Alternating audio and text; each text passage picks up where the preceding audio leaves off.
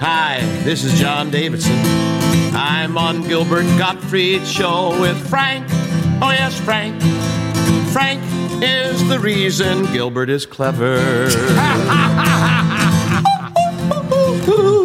John Davidson, he said fuck on Gilbert Gottfried's show.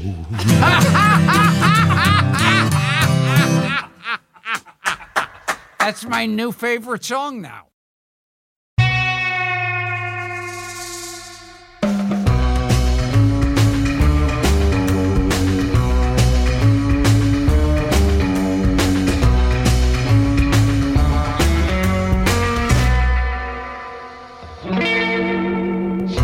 Hi, this is Gilbert Gottfried, and this is Gilbert Gottfried's amazing colossal podcast with my co-host Frank Santopadre. Our guest this week is an accomplished film director, an Oscar and Golden Globe-winning producer responsible for some of the most celebrated and important movies of the last 6 decades. To read his full list of credits would take up the entire podcast, but we'll try to get through as many as possible. Point Blank, They Shoot Horses, Don't They? The Mechanic, Rocky, Rocky 2, New York, New York, The Right Stuff, True Confessions, Raging Bull, The Last Temptation of Christ, Goodfellas, Creed, and The Wolf of Wall Street.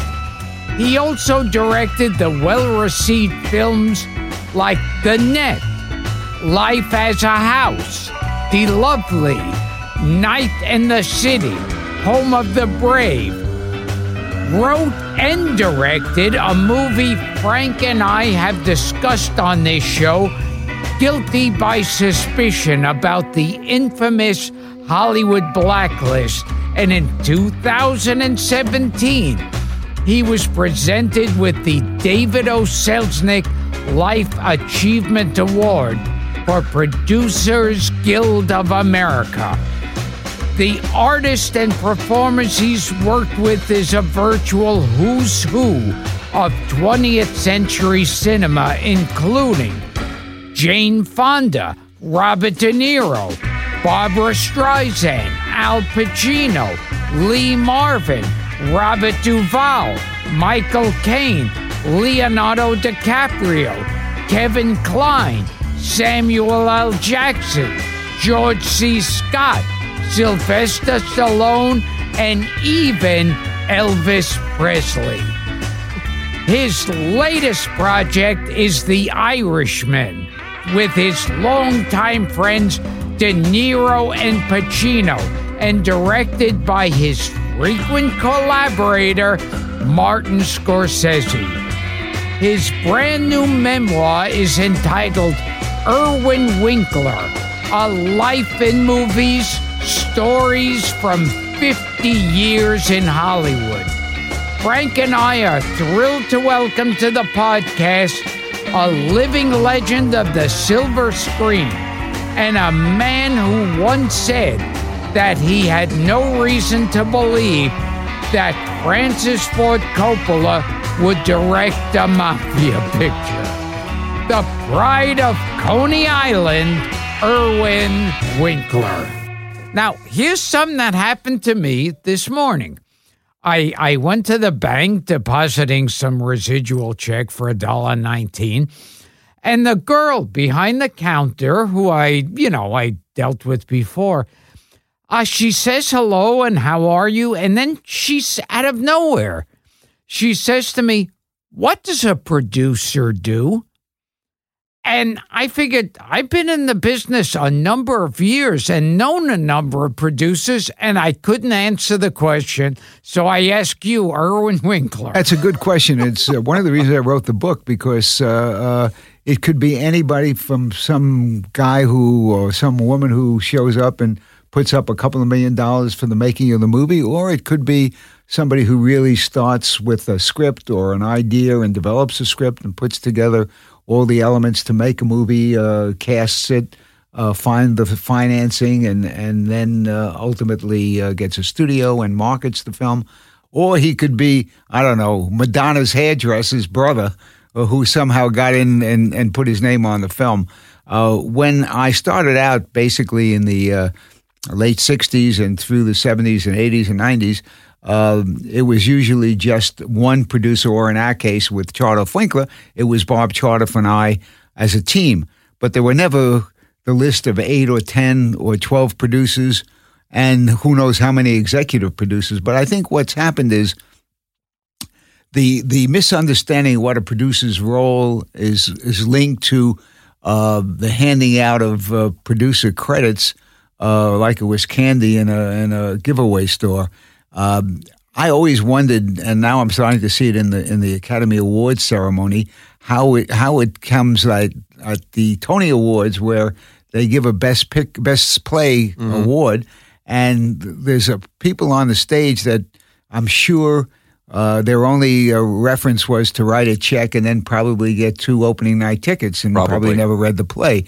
And it's not quite that bad in the film business, but it seems to be getting there because I did. I produced a film called Silence that Martin Scorsese made. A very, very fine film with Adam Driver and just Liam Neeson. It's a really, really marvelous, marvelous film.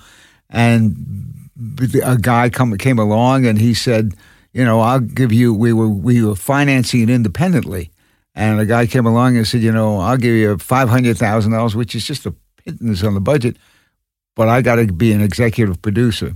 So we needed the $500,000 and gave him credit as an executive producer. So what happened is, in the old days, the studios financed the movies 100%. And in doing so, they maintained the, I guess you might call it the dignity of the producer credit.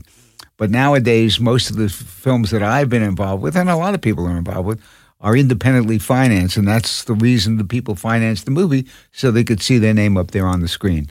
So executive and associate producer, I've heard like you could take a homeless man off the street. Just, and they have, but yeah. I can name a few, but I don't want to get sued. But you are definitely not that kind of producer. You are not a check writer. Thank you. But what happened is, in order to answer the question about 1985 or 86, I decided that I would start keeping notes to show what a producer actually does. Uh-huh. So what I would do at the end of the day, I would say, well, I had a conversation with so-and-so, or I had lunch with Michael Keaton. I saw Michael Douglas, and we talked about a script. And I kept this diary for 20, 30 years. And then about 2 or 3 years ago, I asked my assistant to type it up and put it in some form. And I gave it to a friend of mine, and his name is Jason Epstein, a very famous book editor.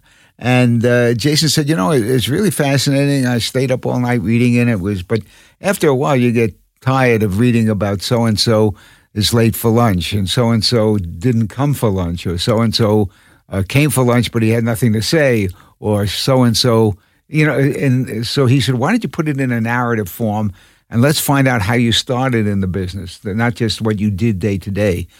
So that's how the book turned out. You retained some of that too in the Guilty by Suspicion chapter. That's the chapter where you went into the diary. Yes, making that film. I wanted to show that how the whole project started. So I kept some of those diary notes, and even in a couple of pages, I think it gets a little boring. But maybe you didn't feel that way. I didn't think so. I mean, it was just it's like, as I said to you outside, it's an endurance test. I mean, you have Hackman, you have Michael Douglas, you have Michael Keaton. You're going to give it to Richard Dreyfuss. Yeah. You're going around and around and around, and then the money falls out, and then the money comes back, and then but ultimately.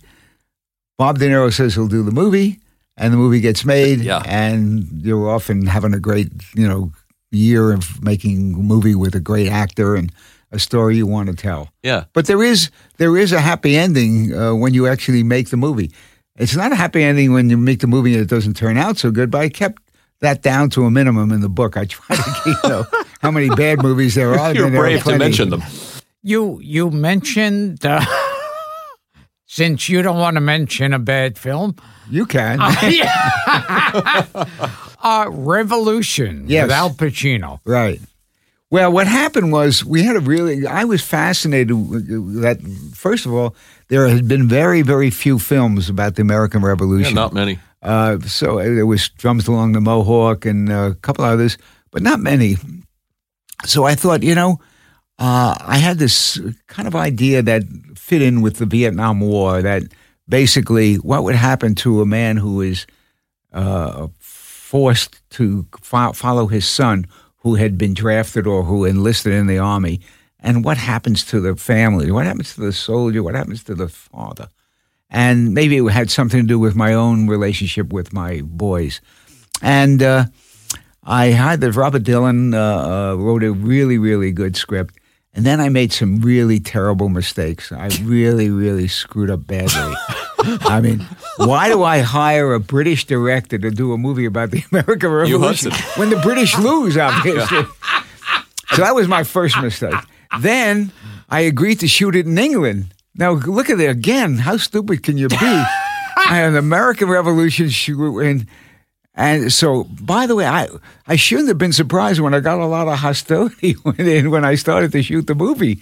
And it was financed by a British company. So basically, it was very... But what happened is Hugh Hudson, who had a great visual sense, he had done Tarzan and he had done... Chariots of Fire, which was an Academy Award-winning movie. But also, that was a very British film. Mm-hmm. It didn't have an American sensibility. And he was a very nice guy, but I think he instinctively knew he was in the wrong place also, because he spent his time really setting up these incredible shots of cannon going off and soldiers marching in these stupid ways that they did in those days, and the American guerrillas and the cruelty of it all. And I think he just couldn't find that key that you need. And Al, whose life is acting and is a great actor, and the vision of Al trying to get Hugh Hudson's attention so they can talk about what his character needed and had to do, and Hugh was busy kind of getting the cannons all ready to shoot. So and then the weather was terrible. We were in the worst part of England, the northern part of England. It rained all the time, so the schedule was wrong. I mean, we couldn't live by the schedule, so the money got short. So what happened is you couldn't get a good meal in this little town in England. So Margo and I, we went. For a New Yorker, that's unacceptable. Oh, especially. Yeah, right. So what we did is when the driver took the film into London to get the dailies printed, we used to have them stop off at one of the markets and bring back food, so we didn't have to eat only frozen peas. And so the crew was a little jealous of us eating, kind of frankly, much better than they were. So it was not a happy experience. And Al Pacino got pneumonia. He got pneumonia, and I got sick, but I got sick in the head. So. Well, I was going to say, Irwin, to your credit, you opened the chapter on Revolution by putting in the Stinkers Bad Movie Awards, winner of 1985. Well, you win all kinds of awards. Sometimes they're the Stinker Awards. You know? And, it's funny, and that explains something about movies, is that your description of a father following his son into battle and how it affects, I think, wow, that sounds like a great movie. I'm glad I didn't ask you for the money. You ever done an interview before where the first thing they brought up is Revolution? Yeah, why aren't we talking about Raging Bull or Goodfellas? No, we'll get to them for sure. I just want to talk about you being from Coney Island. Gilbert's neck of the woods. And you worked on the boardwalk. I mean, that was my first job. I was in high school, and in the summers, most of either you hung around on the beach or you got a job, and I was always kind of motivated to work. So I got a job on the boardwalk on a bumper car ride where, where people have these electric cars. Sure, Annie Hall. They bump into each other, and well, my job was to separate them, which really taught me something that I used later in life. I was a producer, because everybody in Hollywood is always fighting and bumping into each other. You need somebody to kind of separate them and keep them apart and keep them calm. So I got a good lesson.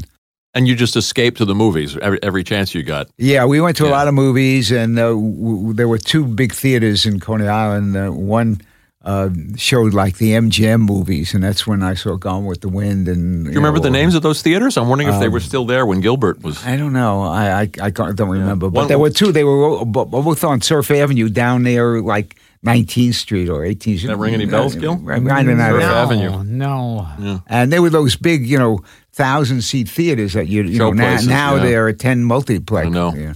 And then on Friday nights with the MGM, and then Saturday nights we used to see the Warner Brothers movies, and it was more of the guys together. On Friday night it was the romance movies, and that's when you took a date. And just talking about movie theaters is something Frank and I discuss a lot here. And I always get depressed because I think now talking movie theaters is like saying vaudeville. Soon. Well, my Margot, my wife's mother and father were vaudeville performers. Actually, her mother performed Beethoven's Violin Concerto while she was doing a backbend on her toes. Wow. That was vaudeville act. And her father did a sand dance. You know what sand dance is? Sure. You put sand on the stage and shuffle it. Yes. Well, I've talked to, some of the, on Creed and Creed 2, both directors were 29 years old when we started, Ryan Coogler in Creed, and these directors, when I said, they said, where's Margaret? They all like her and all that. And when they found out that her mother and father were performers, and I would say they were in vaudeville, they had no idea what vaudeville was. Unbelievable. Wow. The term didn't even mean anything to them. That's incredible. Wow. Are you surprised by that? I am surprised. They didn't know because the word vaudeville. Because they're in show business. They didn't know the word. I think they would have just picked it up somewhere. They didn't know the word vaudeville. Yeah. Fascinating. Yeah. And the places where they were watching movies were former vaudeville houses. Most of them were, sure. That's where the word Nickelodeon, you should pardon the expression, comes from. You gave us a segue there, but we won't take it. Okay. I gave you the chance. Yeah. Now to show that you actually have made a good movie. Okay. I think they're all in the intro. Yeah. All right. Let's talk about Raging Bull. Okay. Terrific film. Thank you. And I think you said that you had a lot of freedom with Raging Bull, because they were all concentrating on Heaven's Gate. Yeah. Heaven's Gate was a very expensive, over-budget film that the studio was really very, very upset about and very involved with. So they kind of let us alone. And we had done Rocky for them, which was such a big financial and critical success. It won Best Picture Award. And so they kind of had a lot of confidence in Bob Chartoff and I and what we were doing. So they kind of let us alone. And we made the picture really the way we wanted. Was there a small thread involved?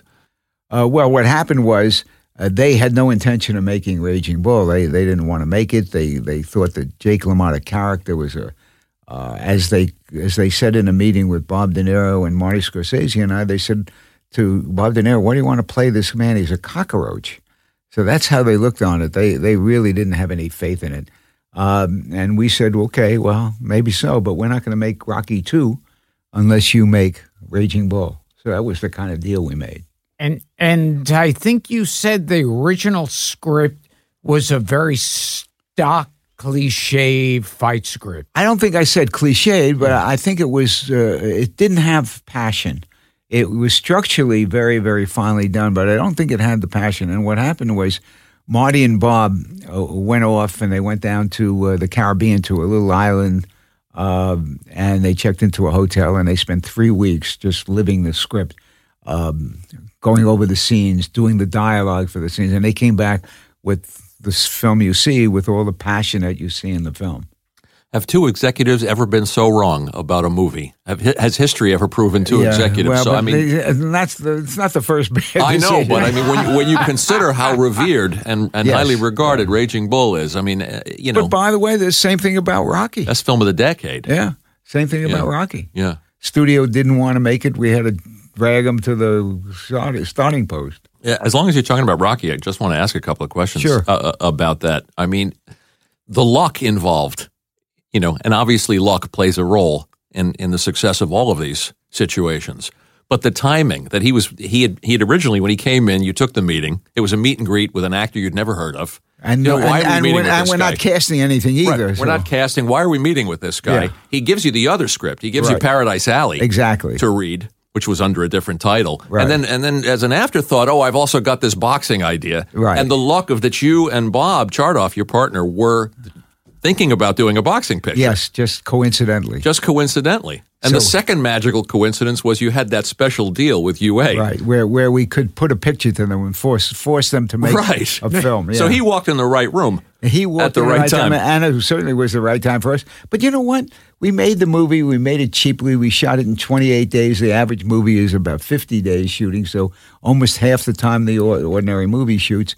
And we put it together, and we hired Bill Conti to write the music. We found him in a piano bar in Venice, Italy. Wild. And he was the cheapest guy around. So we said, okay, you get the job. And he wrote this score. And the editor put it on the training sequence and then put it on the ending. And we said, oh, my God, this is something more than we thought. We thought we were just making this little movie that was kind of nice. Mm-hmm. The studio had said to us, wait a minute, why would you want to make a movie about a broken-down fighter who is in love with an ugly girl who sells birds? Who loses the big fight. And he loses the big fight. Right. You want to shoot in Philadelphia? Who goes to Philadelphia? It's the Friday night fights. Nobody's watching the fights on television. Why would they pay to go see it in a movie? And you want to star who? Sylvester Stallone? Right. What do you think? We're crazy? Right. So that was their attitude, you know? Did they offer him $250,000 to let it go? They went around us and they offered him $250,000 to sell them the script so they didn't have to make it. Or they wanted, or if they had to, they would have made it with like Burt Reynolds or somebody, but certainly not Sylvester Stallone. And Sly said, no, Bob and Irwin promised me that I would star in it and I'm not going to give it up. Stuck to his guns. Good for him. He believed in himself, which is what the movie is about, really. Tell Gilbert that Paddy Chayefsky story, too, before you jump off Rocky. Well, what happened was there were 5 really, really good movies nominated. In those days, there were only 5 films nominated from the Academy or whatnot, not like today when you could be up to 10. So the 5 nominated films were really, really All the President's Men, a great movie. Taxi Driver. Another great movie. Network, I mean, you can't get much better than Network, right? And Bound for Glory, which is okay. Yeah, not as good. Yeah, good movie. And Rocky. We didn't think we had a chance to win, but we were the favorite, and because we had won the Golden Globe. Anyhow, at the Los Angeles Film Critics Award, they voted, and we were at the ceremony, and when they announced it, and I was standing next to Paddy Chayefsky, who was this great writer of Network. And when they announced that Rocky and Network were tied as the best winner, I turned to Paddy Chayefsky, I put up my hand, and I said, congratulations. He said, I hope you die. I knew you'd like that one, Gil. So the competition is always there. Unbelievable. And you paid for the new ending yourself. You would Bob out of your pockets. The studio wouldn't pay for the ending because they felt the film was good enough, but we knew that when the fight is over, everybody was up, but then when they walk out of the arena and it's dirty and dusty and he lost the fight, it had no passion. Mm-hmm. So Sly rewrote the ending so that Adrian comes into the ring and he says, yo, Adrian, I love you, and they embrace, and the music swells, and we hold on that. So we went to the studio and said, we want to reshoot the ending. He said, no, if you want to do it, it's your money, you do it. So we said, okay, we would put up our own money, but we didn't want to put up a lot of money. So what we did, we hired 25 extras because we had to fill up the, as she's walking from the back of the arena to the ring, we had to go through a lot of people. So we said to the 25 extras, okay, everybody bring a hat and a coat. So the first 20, you stand on this side. You take off your hat, you put on a hat, you take off your coat, and then we cut, and we went to the next section, and we moved them up. It said, now you stand in the back, you stand in the front, I mean, that's great. It's the same people in every cut, but we just changed the ones who stood in the front and everything else. And given the budget, who were the people in the big arena scenes? How did you fill the seats? Well, the big arena scene, we had a more massive problem that we managed to. What happened is we couldn't afford, because the big, you know, you do a fight, you got to have a lot of people there. So we had to fill it up. And so what we did is we went to an assisted living home. And we bunched these elderly folks in. And what happened is, to keep their attention, every hour we would auction off a lottery of a television set, a little portable television. That's great. And we would give them snacks all day long. So now I'm going to look closer at Rocky. But at 4 o'clock in the afternoon, they needed their meds, so we had to put them back on the bus and send them home.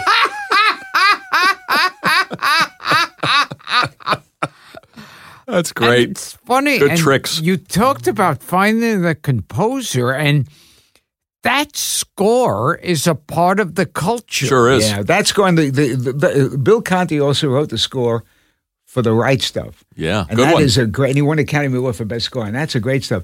But what happened was, we were looking for a composer before we hired Bill, and my wife and I were in a restaurant in Paris, and we had been introduced to Vangelis, who is the man who won an Academy Award for the Hugh Hudson movie. Yeah, Chariots of Fire. Chariots of Fire, with that great score. So we're in this restaurant, and he realizes that he was basically, auditioning for a job. So we started talking, and I said, well, what do you think this movie needs? What kind of score? He said, let me show you. And he had all these wine glasses and water glasses on the table. He actually played us the proposed score on the glasses. He would rub the top of the glass, and the one with the red wine had a little different sound. The one with the white wine, the one with the water that was half full had a different sound from the one that had water with the whole. So I heard that score. We didn't hire him. That's one of the acts in Broadway Danny Rose. Yes, the woman plays the glasses. Right. Boy, the tricks of movie making, Irwin. Oh, yeah. I'm going to look closer at Rocky now and see if I can see those seniors in the crowd scenes. What were they auctioning off? TVs. This is a portable TV, so they can take them back to their room. They cost like $100.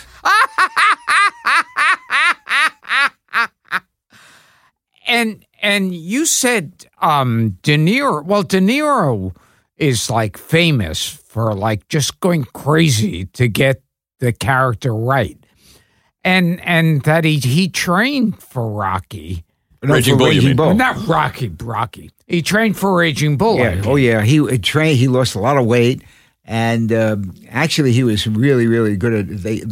Jake even arranged for him to do one or two professional fights, a couple of rounds. And he was able to, there was no decision or anything, but he was able to get in the ring with professional fighters, which is not easy.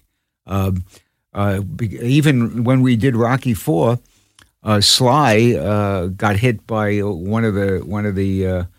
I think it was in when we were rehearsing, and ended up in the emergency room because he almost broke his ribs. Yeah. So what you see in any fight movie is misses, but they're close misses, and so, it's so easy to move your head in the wrong way and get hit in the jaw. And if it's from a professional fighter, it's like a pitcher in a professional. If you watch the Yankee pitcher, you don't want to stand in the way of a 95-mile-an-hour fastball, especially if he's wild. He's wild. Right. So that happens, and in making a fight movie, it's almost like making a musical, because you have to choreograph all the fight scenes, all the moves, where they're going to be, where the camera's going to be, because if they're fighting, you can't show the camera, obviously. So it's a very complicated process.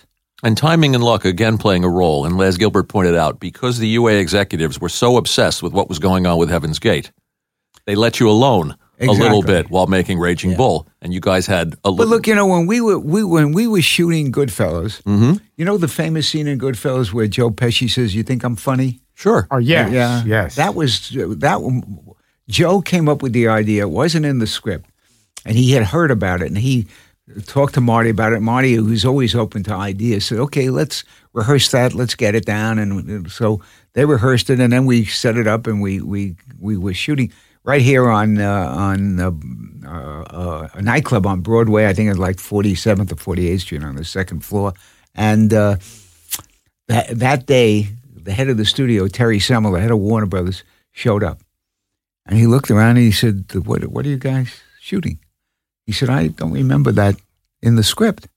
I said, no, we came up with it yesterday and rehearsed it, and it's really going to be great. He said, I don't. We're paying for that, and you're doing it. And so he said, well, then, okay, it's too late to stop you now, but you're supposed to do a scene in Florida where the guy goes into where they go down to Florida and throw a guy into a lion's cage because he owes them money. If you remember the scene, sure. Tampa was. He said, you can't go to Florida because you spent all the money on this. So we scratched our head, and when we shot that Tampa Bay scene, not Tampa Bay, it's football, the Tampa Zoo in Queens. We took a lot of greenery, and it was night. Threw up a sign. And we put up a sign said, Tampa Zoo. And, okay. You're funny. What do you mean I'm funny? It's funny, you know. It's a good story. It's funny. You're a funny guy. What do you mean? You mean the way I talk?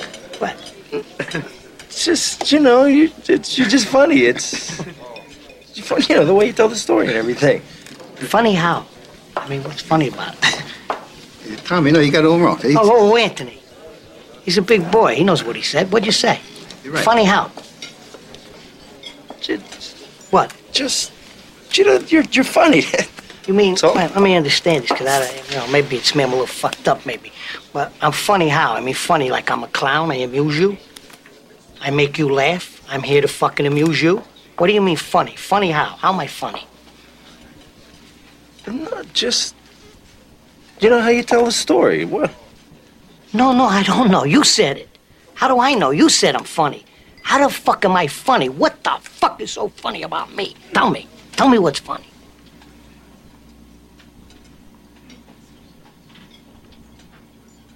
Get the fuck out of here, Tommy. You motherfucker. I almost had him. You stuttering prick here. Frankie, was he shaking? I wonder about you sometimes, Henry. You may fold under questioning. We will return to Gilbert Gottfried's amazing, colossal podcast, but first, a word from our sponsor. But there, the studio would have stopped us if they had come in earlier in the day, you know, because they didn't, you know, they and properly so, they're always concerned about what things are going to cost. But generally, they're pretty good once they get on board. But there, it would have killed what is arguably the most memorable scene in the whole film. It is one of the great scenes, yeah. They didn't want Ray Liotta. No, I didn't want Ray Liotta. I forgot about them. I said to Martin Scorsese, you know, I trust you and all that, but I think maybe why don't we keep looking for somebody better? He said, no, this is the guy. And I kept kind of trying to talk to him, meet with this guy. And he was he would meet with him. And he said, no, I want. Hey. So my wife and I were having dinner in a restaurant in Pacific Palisades in California. And sure enough, Ray Liotta was sitting at another table having dinner. Just a coincidence. And he walked over to my table. And he says, can I see you outside? Well, it sounded like I was going to be having a fight with the guy, you know. Can I see you outside? I'm doing a gangster movie, sure. And he went out, and we sat for a few minutes, and he really just sold me on how he would do the film and why he was the right guy for it. About that. So I came back. I called up Marty right away. I said, you know what? You're absolutely right. He's the guy for it. But you know what happened? Look, I think the perfect casting is Sam Shepard playing Chuck Yeager in The Right Stuff, right? I didn't want him either. I don't know why I'm telling you all this. I should be taking credit until I'm taking blame. Well, the studio was trying to push Tom Cruise and Madonna on you for Henry and Karen. Oh, yeah. They insisted that Tom Cruise was perfect for Henry and Madonna. Yeah. But we shut that down. But on The Right Stuff, I kept saying to Phil Kaufman, you know, we can get like Bob Redford or somebody, really. This is a great role. He said, no, that's the guy. And he was smart. He just waited. He said, okay, send me anybody you want. I'll talk to him. And he kept waiting and waiting. And then it was like a week from shooting. And I said, Phil, we got to cast her. He says, Sam Shepard. I said, okay. And he was great. Yeah, he's great in that picture. Movie, yeah. You know what gets me about Goodfellas is that, you know, it ends with how it did in real life with him going into the witness protection program. And yet he lived to a, you know, fairly good age. Yeah, he was in his 70s. Yeah. And he was surprised that he never got whacked. Yeah. Yeah, he was as surprised as anybody. Well, you know, he was kicked out of the program, you know. And well, what got me is he was like a regular on the Howard Stern show. Yep. So, I mean, I would never have started a car. He was one of they don't usually kick people out of the witness protection program, but he got kicked out. Amazing. Yeah, because he was selling drugs and he couldn't help himself. Yeah. But he came up to see me a couple of times before he passed away, and he was always very, very lovely. Not the same. He had changed dramatically over the course of the 30 years since he was a kid. I want to point out your wife's fine work in that picture as Maury's wife. Yes, Maury's very, very anxious wife. Yeah, she's great in that. She's also great in King of Comedy, which I didn't have anything to do with. Talking about outside, she was the receptionist who was giving him the runaround in King of Comedy. Yeah. Very memorable.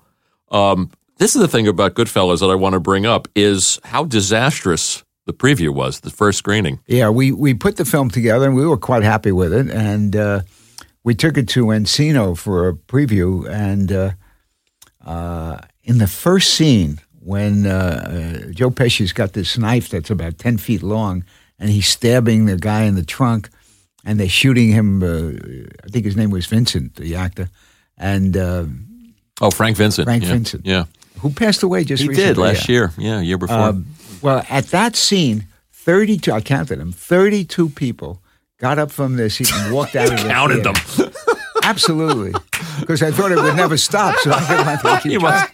Oh, my God. And by the time the film was ended, 2 hours and 20 minutes later, the place, the only people hanging around were my wife and I and Martin Scorsese. And even the studio executives wanted to leave. You thought, what do we got on our hands here? Yeah. So, but what happened was, and then we had a postmortem the next day, and they tried to cut the film to ribbons and take this out, take that. And Marty is great. He said, let me look at it. Let me see. And we were very cooperative, but didn't do anything. He kept the film exactly as we wanted. And the film, you know, is now a classic. I have three words for you, and I don't want to disparage the Academy because you have an Oscar. But the three painful words are Dances with Wolves. How about ordinary people? That's also two painful words. How about the Deborah Winger cancer movie that Terms of Endearment, which beat The Right Stuff? Yeah. So as long just for our listeners to bring our listeners up to speed, Ordinary People beat Raging Bull for Best Picture, and somehow Dances with Wolves beat Goodfellas, and Right Stuff was bitten. Good heavens! And I really like how you call it the Deborah Winger cancer picture. It's a pretty good movie. I kind of enjoy it. I won't deal with it. Yeah.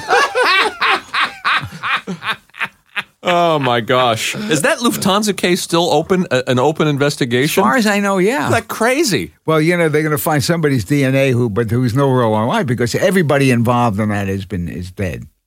Either killed by themselves or killed by the mob or just died. Yeah.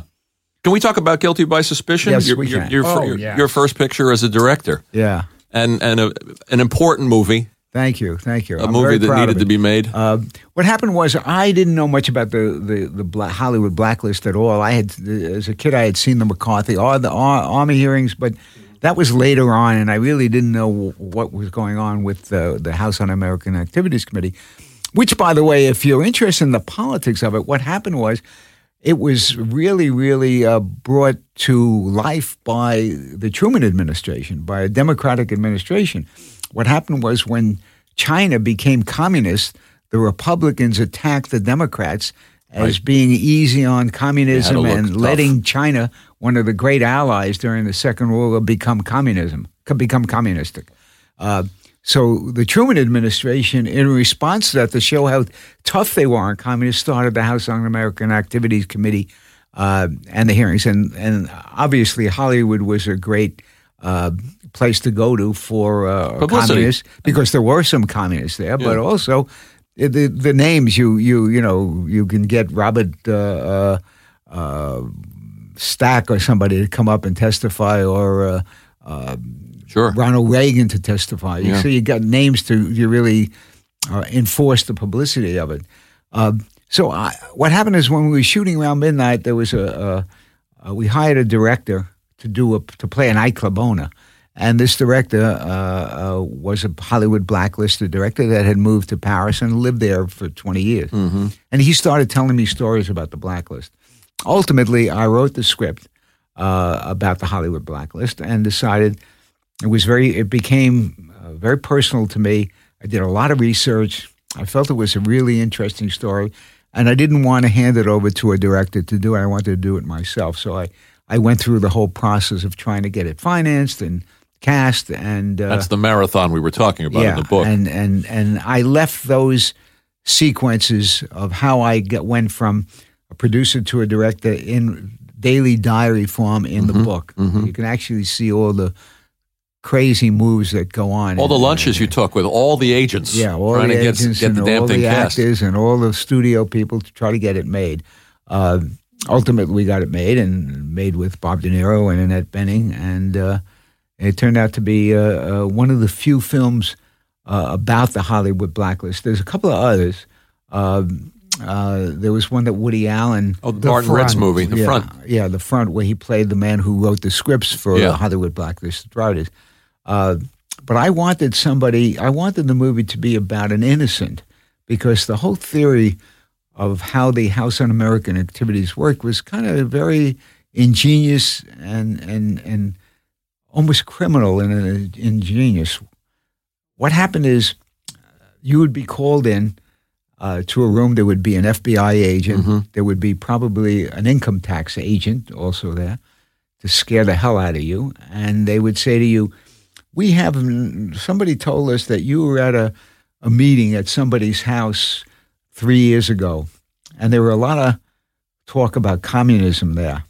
And we want you to give us the names of all the people that you can remember that were at that house."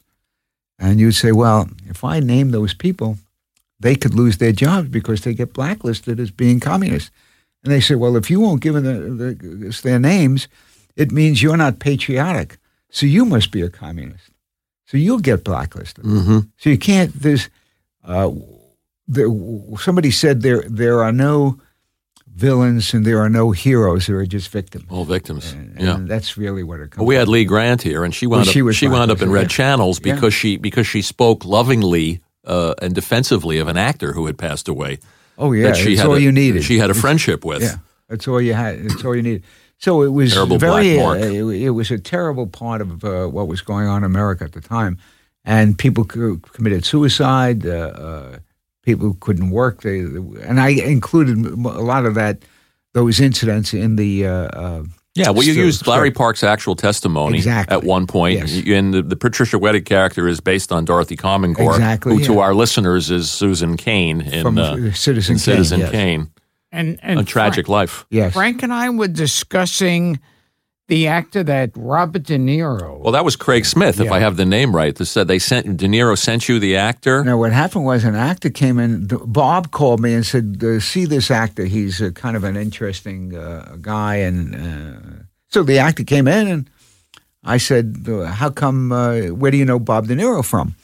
And he said, "Well, Elia Kazan worked with my father. And Elia Kazan called Bob De Niro for me and arranged for him," because Bob had done The Last Tycoon with Bob. That's right. With Kazan, and they were friendly. So I said, "Okay, I'll find something for you." And, sure. And he had good credits and all that. And I said, "Well, where's your father now?" Because I said, "Maybe I'll give his father a part, and I'll find something for his father." He said, "Oh, my father died." I said, "Oh, that's too bad." He said, "Yeah, he committed suicide." I said, "Well, why did he commit suicide?" He said, "He was blacklisted and couldn't work, so he killed himself." I said, "Well, who gave his name?" He said, "Elia Kazan." There you go. Wow. Yeah. How torn were you during that controversial moment when Kazan was getting the honorary Oscar and half the audience stood up and the other half of the audience protested? I like Kazan's work I enormously. Yeah, one of the great American directors or worldwide directors, I think. On the Waterfront, You Don't Do Better, and Facing the Crowd. Sure. I mean, just look through that list of great, great films. So I think you have to honor a man, not for his politics, but for his work. It's look, today in the area of Me Too movement, I don't think you should be barred from looking at Michelangelo's work because he seduced a lot of young boys. Of course, that's right. Everything I in remember context. I think around the time Elia Kazan won the award, they asked Paul Newman how he felt about him winning. And I always remember he said, it's very easy now to say what you would have done back then. You know, it's interesting you say that because as I was making the film, I said to myself, you know, it's easy to be a hero when you're not under oath. And what is it... You're not chained to a radiator in some room someplace. It's easy for me to go back now and say, oh, I would never do that. But you don't really know what you would or wouldn't do in those circumstances. Well, to go back to what you said a moment ago, he was vilified as a villain, but he was a victim too. Yes, exactly. So yeah, you could be a big hero, you know, 20 years later in the safety of where we are today, and I don't know that we're that safe, but it could happen again. Yeah, they were all victims to some extent. Yeah, and it also with the House of Un-American Activities, they had one of the crimes was, I think it was called premature anti-fascist. Yeah, well, I guess that it was like. You were against Hitler before you should have been. Right. Well, that's what a lot of those. That was the nature of a lot of those meetings that those people had attended. Yeah, absolutely. But by the time at that point, Hitler was fighting Russia, but then Hitler made a deal with Russia, right? And then they broke the deal, so you don't know which side to be on. Victor Navsky's book, by the way, Naming Names is a great book. Great book. If our listeners want to read more about it at this tragic period. We had Josh Mostel here, too, Zero's Mostel's son. Yeah, I mean, it's just people, you know, there's Zero was blacklisted. Yeah. Sure, yeah. Sure. Oh, and then another horrible time. He's on the front. During the Depression, and that's where they shoot horses, don't they? From one depressing period to another depressing period. That is a wonderful movie. Thank you. Yeah, it's a picture of where America was during the throes of the Depression, what people would do just to survive, and the dance marathons where people would come in, and the question was who would survive this grueling being on your feet for 22 hours a day for how long you could last, and the ones that last won. And usually they deducted the cost of towels like they did in a boxing arena. It was terrible. And the script, which was based on a Harris McCoy short novel. Jane Fonda was brilliant in the movie. She was a turning point for her. I think so. She was playing sex kittens, and she was playing light comedy. Well, yeah, when we met, she was living in Paris with her husband at the time, Roger Vadim, and doing... Barbarella. And she was doing light comedy before that. And then she did Barefoot in the Park before that. Yeah. And we kind of, she jumped in and really lived the part, moved on the Warner Brothers lot where we shot and really lived that part, and then became really a very active... anti-Vietnam advocate, and she's quite. And to this day, she's quite a great woman. That cast is perfect. Every part. Bruce Dern, Bonnie Bedelia, and Gig Young. And of course, Gig Young. Gig Young won Academy Award. Won the Oscar. Yeah. You know, it's funny. The culture always portrayed dance marathons almost like it was something whimsical, like stuffing a phone booth or swallowing goldfish. But you realize the sadism. You realize the terrible things that were done to exploit these people. It was like watching gladiators. In a way, precursor of reality shows. Yeah, like just you were watching people being tortured. And the only way out of it, humiliated. And that's where the title comes from. The only, you know, at one point, Jane Fonda's character finally says to Michael Saracen, who is her partner in dancing, and says, "Do me a favor here, shoot me, kill me." She doesn't have the nerve to even shoot herself. But it's a film that got, I think, 9 Academy Awards and nominations. Sidney Pollack. Sidney Pollack won his first really big movie, and a wonderful director, a wonderful man. Everybody's great. Gig Young, though. Gig Young won Academy Award. Terrific. Another guy who... What a tragic life that he had. Tragic life. But he murdered his wife and then committed suicide. Yes. Yeah. But he's a villain a little bit in the picture, but he's also a victim. He's a pathetic character. Yeah, he can't get out of this prison. Go ahead, Gil. Oh no, we were talking yesterday that even if you won, you didn't win. In many cases, there was nothing to win. By the time you won, you were dead, really, for all intents and purposes. If you weren't physically dead, you were emotionally dead. It had drained every ounce of emotion out of you. And there was really no money. No, very little money. Yeah. There were a lot of promises, but almost no money. Because what could you do? After you finally survived, the guy would leave town usually, the Gig Young character, and go on to the next town and put another show on. These were desperate people that were starving and would often do it for the lunch. Exactly. For the meal, or just to get out of the elements, get out of the bad, get out of the snow. Yeah. I mean, it's terrible. There's a good in-joke there, though. There is the Winkler Travel Agency. Oh. It's one of the sponsors. Get out of town quick. You snuck that in there. I you know what? I didn't know that was still in there. It's in there. I looked for it. I'm anal retentive. So I looked for it. Okay. I read that the film was shown in Russia. I hope this isn't bullshit because it's fun. The film was shown in Russia as a propaganda to highlight the evils of American capitalism. You know what? I had never heard that before, but they probably never paid us for the film. Probably was a bootleg print.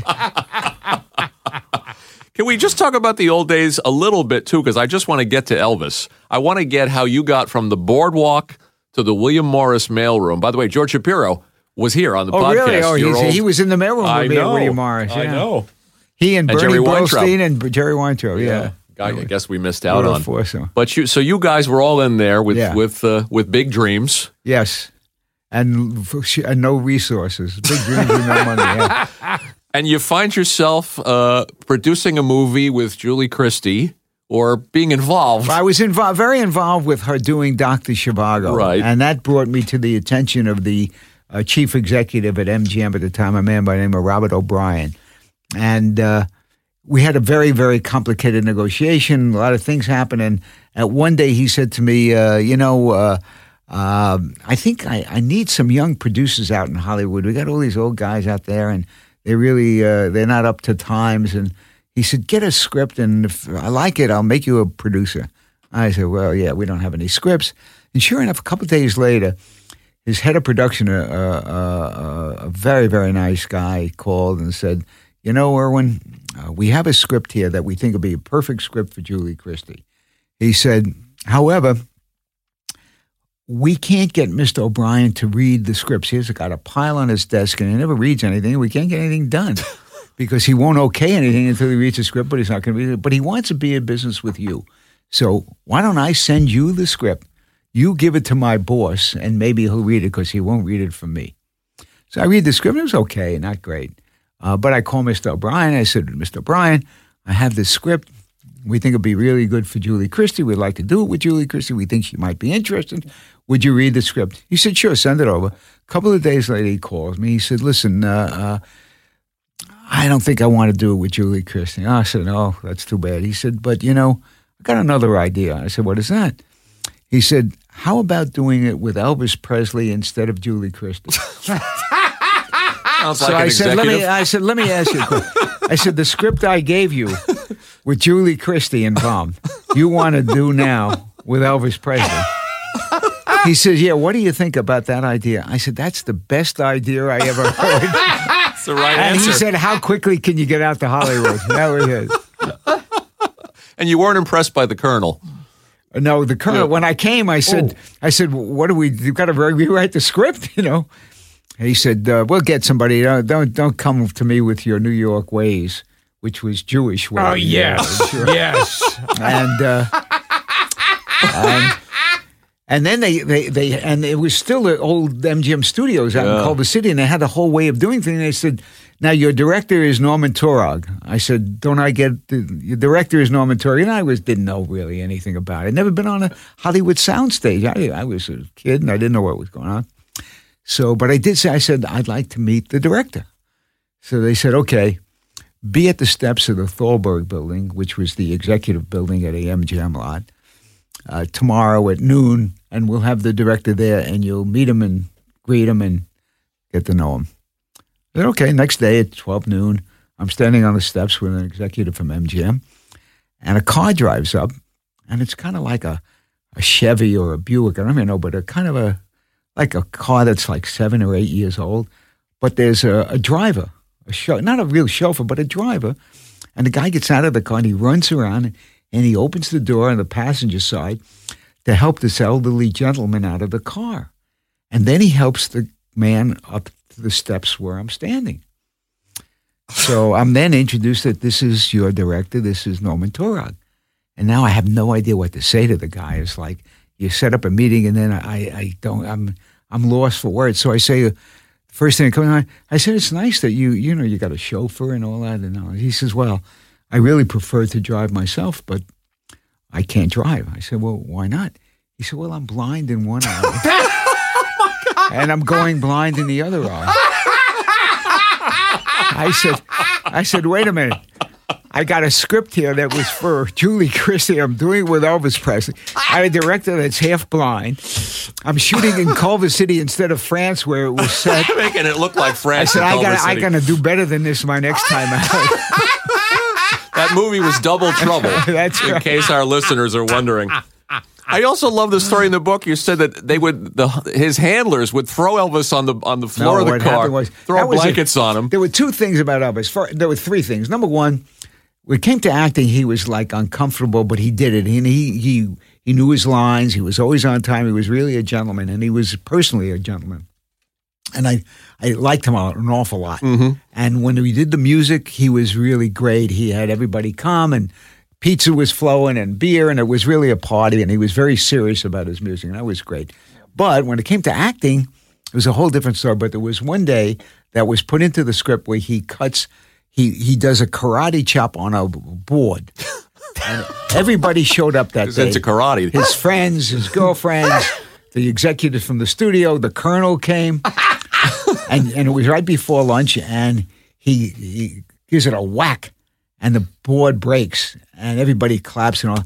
If you blew on it, it would have broken. And we're so prepared, and everybody was happy with that, and they all had a celebratory lunch about that. And then the sad part was every day when he left the MGM lot, the two guys who were really nice, the two of his close friends, Shorty and Red, who were terrific. And they were the ones that were really close to him, and they would drive out a lot, and they would say, okay, Elvis, now get down. And he would get down on the floor of the car, and they would cover him with a blanket so that the crowds outside the gates of MGM wouldn't rush the car. But the sad thing was there was nobody there anymore. That's wild. Oh, there was nobody there. The crowd had gone home. Either he didn't know, or he didn't want to know, or they didn't want him to know, but there was nobody there. But he was under the carpet. Wild. Oh. Yeah. Wild. A long way from Julie Christie. Long way. Shooting in Europe. We will return to Gilbert Gottfried's Amazing Colossal Podcast after this. Okay, it's my job here to bring up all the bad pictures. So far, you're doing a great job. Thank you. The gang that couldn't shoot straight. I don't think that's a bad picture. I don't either. Yeah. It's uneven. Well, look, what happened in the gang thing, couldn't shoot that. We had a terrific book by Jimmy Breslin about the mob and Crazy Joe Gallo and what was going on in Brooklyn in the early 70s or late 60s. We hired Waldo Salt, who wrote and won an Academy Award of the Blacklist. For Midnight Cabaret and was Blacklist. Yeah. And we're looking for a director because we had this really good book and a really good script. So... an agent called me and said, what about Francis Coppola? I said, Francis Coppola. He said, yeah. I said, well, let me look. And the previous film he did was Finian's Rainbow with Fred Astaire, a musical. Mm-hmm. So I called the agent. I said, why in the world would you suggest Francis Coppola to do a gangster movie? Wow. That's the worst idea I ever heard. That's what we were referring to in the intro. So I didn't hire him. But we did hire Al Pacino for the lead role when we got another director. And then I got a call one day from Al Pacino's agent who said, you know, Al Pacino is leaving your movie. He's not going to do it. I said, where's he going? I said, what do you have? Well, he's in rehearsal. He said, he's going to do The Godfather with Francis Coppola. You end that chapter by saying, I haven't seen The Gang since then. But I saw The Godfather a lot. But what would you do? You looked at Finian's Rainbow. Why would you hire Francis Coppola? And you're a big boy now. That's all he had done. That's it. Why would you hire Francis Coppola to do a gangster movie? Yeah. You can't be blamed for not making that call. Did Jerry Orbach was hanging out with Crazy Joe Gallo? No, what happened was Jerry Orbach, who is a wonderful man, by the way, a really terrific actor and a lovely, lovely guy. Did you meet him at the Friars, Jerry Orbach? Very sweet guy. Yeah, I met him a couple of times. He was really lovely. He played Crazy Joe Gallo in the movie, or Crazy Joe. So in order to do the character, he wanted to do some research and called up Joe Gallo, and they became really, really great friends. Joe Gallo and Jerry Orbach became friends. Their wives became friends. And on Crazy Joe Gallo's birthday, they all went to the Copa. Jerry Orbach and his wife, and Joe Gallo and his wife. To hear Don Rickles at the Copacabana. And what happened was Jerry Orbach and his wife left after the show went over, and Joe Gallo and his wife went with some friends to celebrate his birthday down to... I think it was Umberto's. Umberto's Clam House. Yeah. And in walked a guy who is called the Irishman, who then puts a bullet in his head. So Joe Gallo gets killed the night after that by the Irishman, which brings us to my latest movie called The Irishman. Nice segue, Irwin. Wow. Done like a producer. Two things there before we jump to The Irishman, but it's a good thing that Jerry excused himself for the night and decided not to go down to the clam bar. He could have been there, yeah. Oh, my God. There, yeah. Let's talk about The Irishman. That sounds like a ridiculous cast. Well, The Irishman? Yeah. I mean, ridiculous. Just by how great. Oh, yeah. It's... Joe Pesci, Al Pacino, of course, Bob De Niro, Ray Romano. It's a great Harvey Keitel. Oh, Harvey's in it too, right? Yeah. How'd you get Pesci off the golf course? You know what? It was the personal relationship he had with Bob mostly. Of course, Bob and him were very, very close since the days of Raging Bull, and it was kind of we all looked at upon as a kind of a how we reunited. Because I had done like 7 or 8 pictures with Scorsese as a director. I directed him as an actor because he was in Guilty by Suspicion. He was an actor. He was an actor in Round Midnight, was a jazz movie I made, all the movies we had made together: Wolf of Wall Street, New York, and all those movies. And he said, "Let's do this together," and then. So I had this long relationship with him. Then I had this long relationship with Al Pacino, going back to us doing Author together, which is a very funny, marvelous film. Like that picture. I'm sorry I didn't put it in the intro. And Revolution, which is not. And, and then was Bob, who I'd done Gang That Couldn't Shoot Straight, New York, True Confessions, Raging Bull, Two Confessions, Goodfellas, Guilty by Suspicion, and Night in the City. So we had done a lot together. So it was like the coming together of all of us, and so it was very comfortable. And the film came out really, really great. I think it's going to be one of the most important films of the year. And it's probably one of the most interesting and important gangster movies ever made, but it's more than a gangster movie. It's really about relationships. And I'm particularly happy with it. Really, really happy. And what What made Joe Pesci drop out of acting? I think Joe just reached the point in his life where he didn't want to work so much. I mean, he ended up doing it. Maybe other people never came to him with the same kind of script, but he loves to play golf, and he just didn't want to. He's kind of shy and humble, isn't he? Very shy.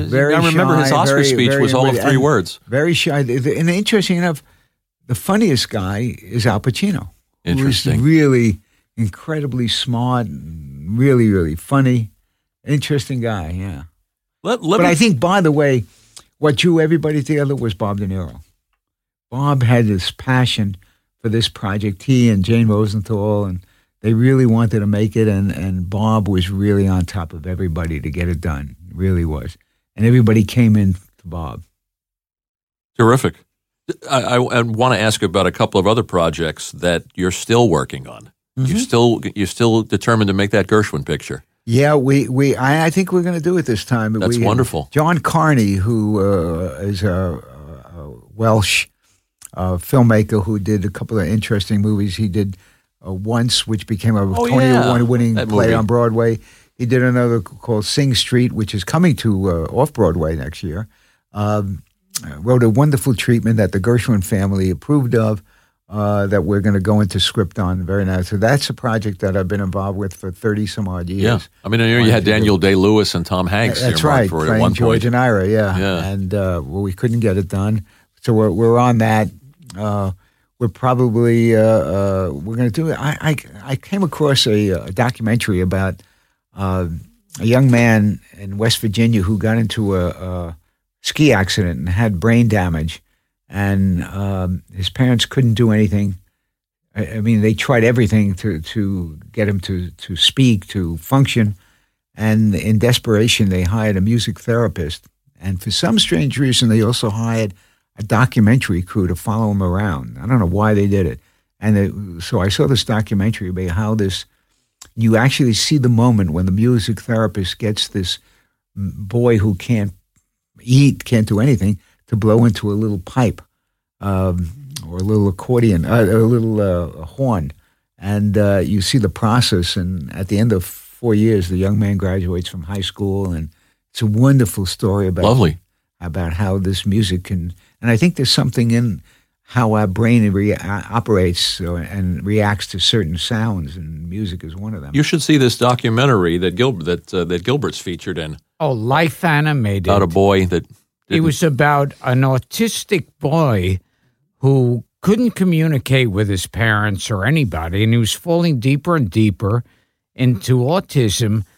And he was in love with Disney animated features.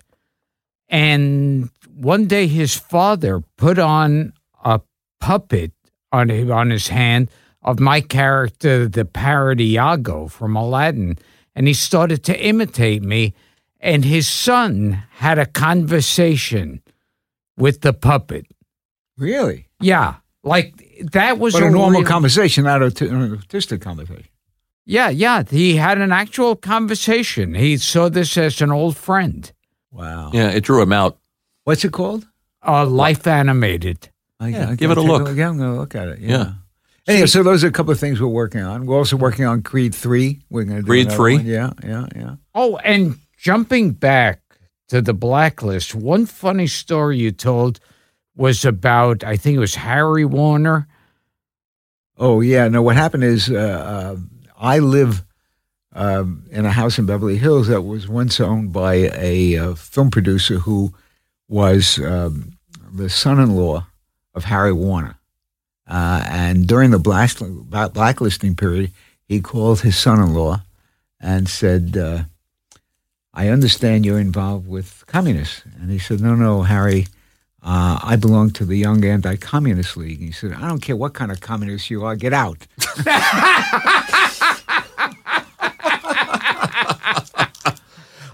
Now my other favorite topic, Nazis. Oh, you're going to ask about Music Box. Yes. Yeah. Tell us about that, how that came about. Well, actually, it's a lot of coincidence there, which I documented in the book because it's almost unbelievable. What happened is I read in the paper some years ago about this auto worker who came from Germany, or came from Germany, and was being accused by the Justice Department of being falsifying his application for citizenship. And they had found that he was a concentration camp guard called Ivan the Terrible, by the way.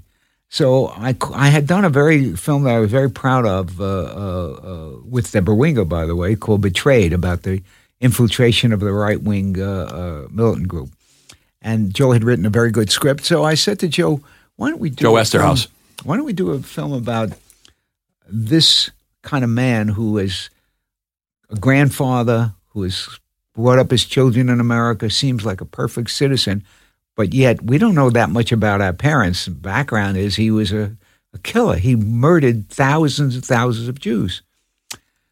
So Joe said, that's a good idea, and he wrote the script, and we made the film with Jessica Lange playing the daughter, who is a lawyer by then, defends her father, and then finds out he actually did all these horrible things.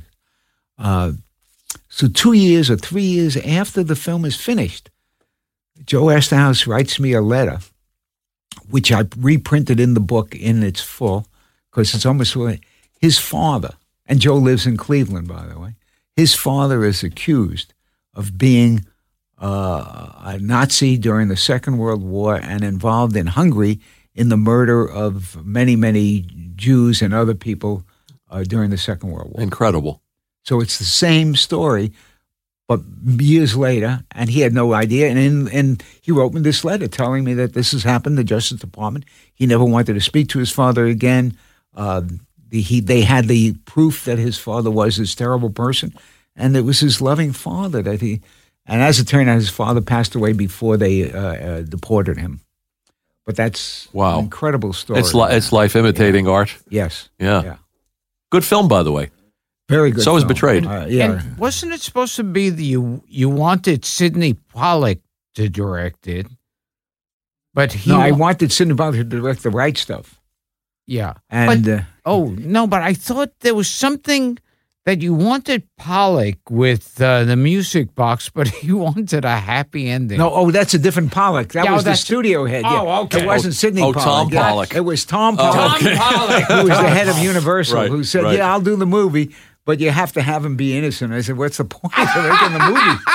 So a happy ending about a Nazi killer. Yeah. Yes. Well, let's say to our listeners that Music Box is definitely one to watch. Yes, it is. Yeah. Thank you. And as is Betrayed. Both directed by the same director, Costa Gavras. By the way, Costa Gavras told me an interesting story. I said to Costa once, why don't you do a kind of a romance or something? You really, because he had a nice sense of humor and all that, and he had a great smile. And I said, you always do these political films. All of them, very heavy. He did Z and some really, really good and Missing. Yeah. And really, really, I said, why do you do all these political? He said, I don't do political films. I said, what do you mean you don't do political films? He said, I'll tell you what a political film is. He said, I grew up in a small town in Greece after the Second World War. We were poverty-stricken. But every Saturday, a man would troop up to the center of town with a can of film, and he put up a big white sheet in the center of town, and he'd show us, he was from MGM, and he showed us Singing in the Rain, or he showed us an Esther Williams movie in full color. Wow. And we looked at that, and we said, that's America? That's America? He said, that's a political film. Wow. Oh. When you think about it, think about the end of the Second World War, poverty in your Greece town, and this is what you're seeing of America. You want to be there, you want to love, and America is still the outpost of great, great freedom. I got into a cab just 2 days ago, and I don't know why the guy's talking, what do you do, and all that, and I never tell him what I do, but the guy said, he said to me, I said, well, where do you come from? Because he had a little accent. He said, I come from Guyana. I said, well, how long have you been here? He said, 32 years. I said, how long have you been driving a cab? Oh, he said, I've been doing it for 32 years. I said, well, you have everything good? He said, yeah, I have two of my two daughters. I got twins. They're going to college. And he said, America is the greatest place in the world. He said, I support my blind brother in Guyana. I send my two girls to college. He said, America is the greatest, and I drive this cab, and I make a living, and I send my daughters to college, and I support my blind brother. was a wonderful story about America. That's nice. About an immigrant, by the way. I try to engage with cab drivers because you always get an interesting story. What I got a question for you about The Right Stuff. Why didn't John Glenn like the way Wolfe portrayed him in the novel? And did you have to? Harris had some pressure on him playing that part. Not only that, what happened was he was such an important senator. As a matter of fact, he was talking about running for president. Sure. He didn't like I don't know why. I thought we portrayed him as a great. He still American didn't like hero. It. Even didn't like it. As a matter of fact, he went to the. We had gotten the approval of the Defense Department to use Edwards Air Force Base and to use an aircraft carrier, and they were very cooperative because they loved Tom Wolfe's book. He went to them and put a lot of pressure on them to withdraw permission, and they did. And Bob Chartoff got on a plane and went to Washington, spoke to the just a bureaucrat, and got him to agree in spite of the pressure from the head of, and he was the head of some important committee, Glenn. And the guy just thought that was the right thing to do and took all the pressure and he did. He said, "I want to do this." One of the other things producers do. Yes. Putting out fires. And another favorite topic that I used all my strength to hold off is Sharon Stone's pussy. You're talking about how you didn't want to make Basic Instinct. Yeah. Yeah. Well, she wasn't involved in it when I was shortly involved in it. What happened was Joe Eszterhas, who wrote it, asked me to get involved, and I did. And then they brought in a director that I didn't like and didn't like me because I was now directing myself. And I think he was very nervous about me. And then he came to my house with Joe Eszterhas, and he told me what he was going to do with the nudity and full frontal nudity. And he was going to show sex scenes how they've never been shown before. And at one point I said to him, you know what? I'm going to go upstairs to my bathroom. I'm going to take a shower because I really feel dirty. And when I come down and I'm all clean, I'd like you to be gone. And he left, and then I withdrew from the film. So you weren't around for... No, he withdrew from the picture. Yeah, I withdrew before Sharon Stone came around. Yeah. But she did a really good job. I mean, she became a star. Martin Scorsese thought in Casino she was absolutely great. Yeah, she was. She's a fine actress. Yeah. I just want to ask about somebody who comes up in the book and somebody who Gilbert interacted with a little bit, and that's your friend Alan King. Oh, yes. Yeah. Because I want to go back just a second just to give this context, too. In the mailroom days, when you were at William Morris, one of your jobs was being a professional clapper. That's right. And I worked on the Buddy Hackett and the Walter Winter show. Well, the Buddy Hackett show. He used to go sit. He used to go sit in the audience. Yeah, I used to sit in the audience and I would get $5 for clapping. Half hour's worth of clapping, it was $5. And was it you or your partner Bob that was handling Jackie Mason? Bob Chartoff was, yes. Yeah. But but you got to know Alan. I got to know Alan. I cast him in Author. That was the first time. Yep. And then he worked in Night in the City for me. But we became very, very good friends. And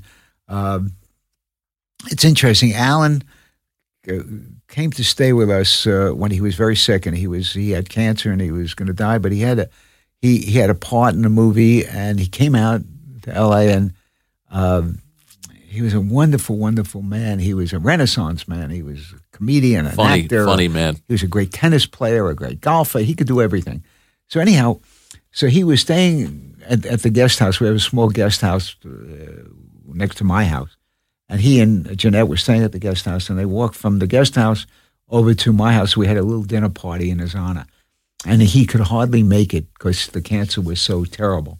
And Jeanette had to help him walk in. And as he approached the dining room, and all the friends were sitting there, Alan threw his shoulders back and his chest out and walked in like there was nothing in the world wrong with him. It was just wonderful to see this man, and so brave and so... wonderful, engaging. I never forgot that picture of Alan walking in like an actor. That's a nice story. So I guess he was like a lot of those actors who are near death, but if you yell action, That's right. They give you action. They tough it out. Perform. Yeah. He turned out to be a good actor. He's in that Lumet picture with Ali McGraw. Oh, he's funny in it. He was very Tell me what you want. And he's in a favorite of mine, Bye Bye Braverman. Another Lumet movie. Oh, yeah. One time there was some big show at Lincoln Center with a bunch of comics, and Alan King was the MC. And I went on stage, I performed, and, I'm walking off to applause. And I'm wearing like a sweatshirt and jeans and sneakers. And Alan King comes back to the mic, looking at me walk off stage. And he goes, when I go on stage, I wear a suit and tie, neatly pressed. My hair is coiffed. And then he comes out looking like he rolled around in shit. Yeah.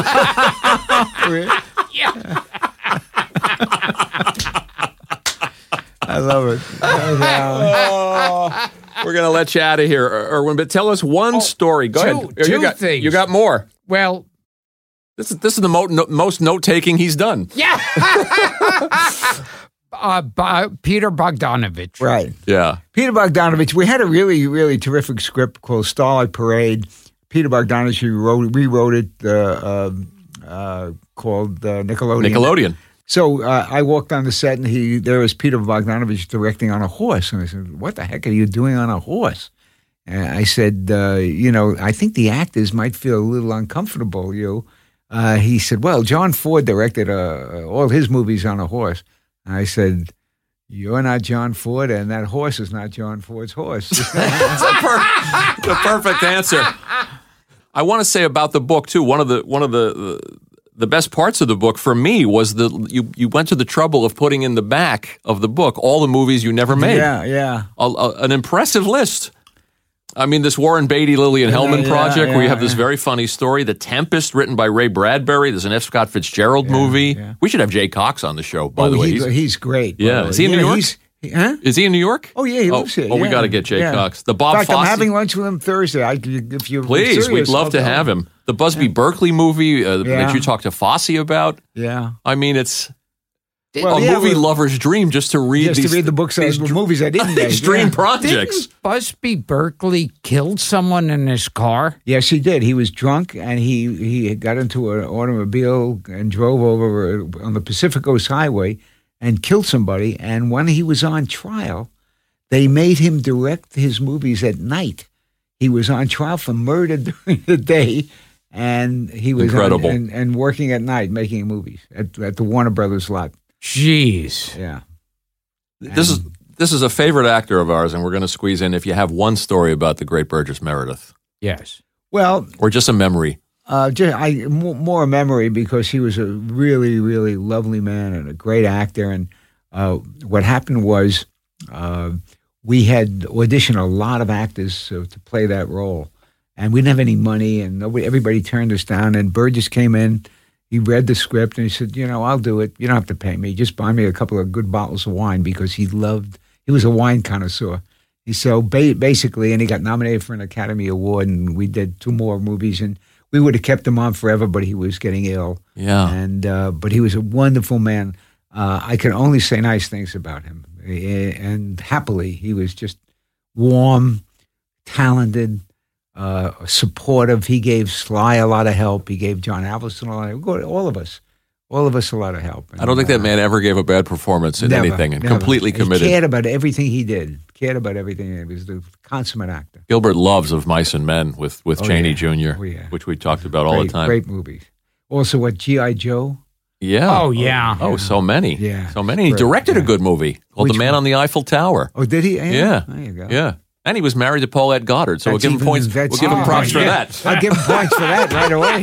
I also want to recommend to our listeners Life is a House, which we didn't get to. Thank you. But another labor of love for you, another personal picture. Yeah. And it's very sweet. Thank you. And very well done, and everybody's good in it. Thank you.